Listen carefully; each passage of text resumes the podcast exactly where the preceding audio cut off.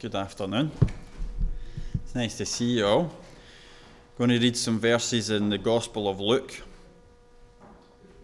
The Gospel of Luke.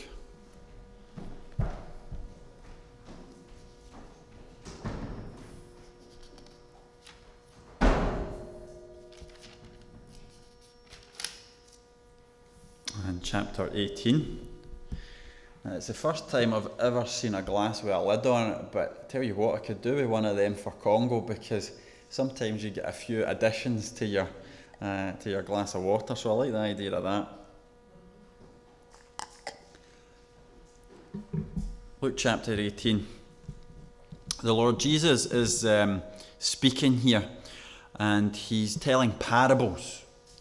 Now, in case you don't know what a parable is, a parable is a story. The Lord Jesus was a good storyteller. Um, and the reason for telling these parables was that he had spiritual truth that he wanted the people to understand. And to help them understand it, uh, he used a story to illustrate his point, to help make sense of it all. And that's what he's doing here in Luke chapter 18. Now, it helps you to understand the story if you know who he is speaking to. You have to know first who he's trying to explain spiritual truth to before you can really understand the point of the story. So let's read Luke chapter 18 and we'll read verse 9 first of all. And also, he, that's Jesus Christ, he spoke this parable to some who trusted in themselves that they were righteous and despised others. So that's who he's speaking to, to people that were trusting in themselves, that believed that they were righteous, and they despised others. So the Jesus Christ, he wants to, to teach them some spiritual truth. So to do that, he is going to tell them a story, and that story is going to challenge them uh, about what he wants them to know. So he says in verse 10 Two men went up to the temple to pray. One was a, a Pharisee, and the other a tax collector. The Pharisee stood and prayed thus with himself God, I thank you that I'm not like other men, extortioners, unjust, adulterers, or even as this tax collector. I fast twice a week. I give tithes of all that I possess. And the tax collector, standing afar off, would not so much as raise his eyes to heaven. But he beat his breast, saying, God, be merciful to me, a sinner. Jesus Christ said, I tell you, this man went down to his house justified rather than, rather than the other. For everyone who exalts himself will be humbled, and he who humbles himself will be exalted.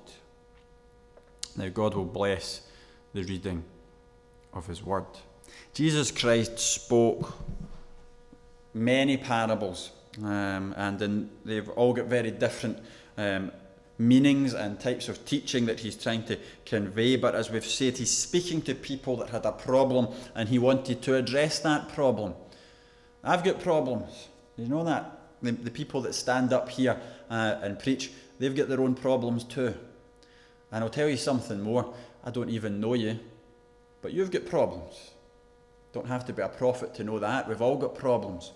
And we've all got things that God would want to teach us, and He does that through His Word, through the written Word of God, the Bible. And today, as we listen to it, we would just ask that you would open your hearts and that you would listen and allow God to speak to you the truth that He wants you to know.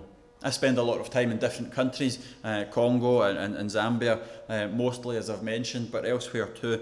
And one of the greatest problems that I find is not that people uh, have sinned so badly that they think they can't be saved. Probably the biggest problem that I face is that people don't think they've sinned bad enough to need saved. They think they're okay. And the most common thing, the most common problem that I would face in, in, in, Congo is that I'll speak to somebody, and in the middle of all of that suffering of that great country where so many uh, have been killed, even in, in recent weeks, uh, people that we know, in the middle of that place of, of, of suffering and of problems, I'll speak to people and I'll say, Are you a Christian? I say, Yes, I'm a Christian. Oh, that, It's good. If I, if I asked somebody in the street in Paisley, Are you a Christian? they'd probably look at me as if I was stupid, maybe swear at me, and they would keep on walking. This man's telling me a Christian. This, this woman here in Congo, she's telling me a Christian. And I start to get excited. And I say, Great, when did you become a Christian? They say, Well, I was born one. Or they'll say, I was baptized in 1990. Or they'll say, My mum and dad are Christians. Or they'll say, I've been going to that church for 15 years. I'm a Christian. And this is the problem that Jesus is trying to deal with here. Who's he speaking to? He's speaking to people who were trusting in themselves.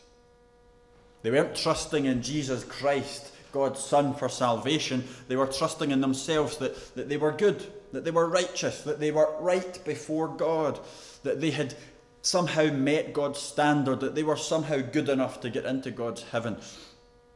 And I hope you know that that's not the case. I hope you know that there is none of us here that are good enough in our own life and character and nature to get into God's heaven. You see, God's heaven is perfect. There is no sin there. The Word of God says nothing that defiles can enter in. That means that I can't go to heaven because I've sinned. And I can't get into God's heaven without having those sins forgiven. I can't trust in myself. You know, it's not even a case of only that I've not lived up to God's standard. I've not even lived up to my own standards. You know, I, I set a, a standard for my life, the way that I should speak to people, the way that I should answer people.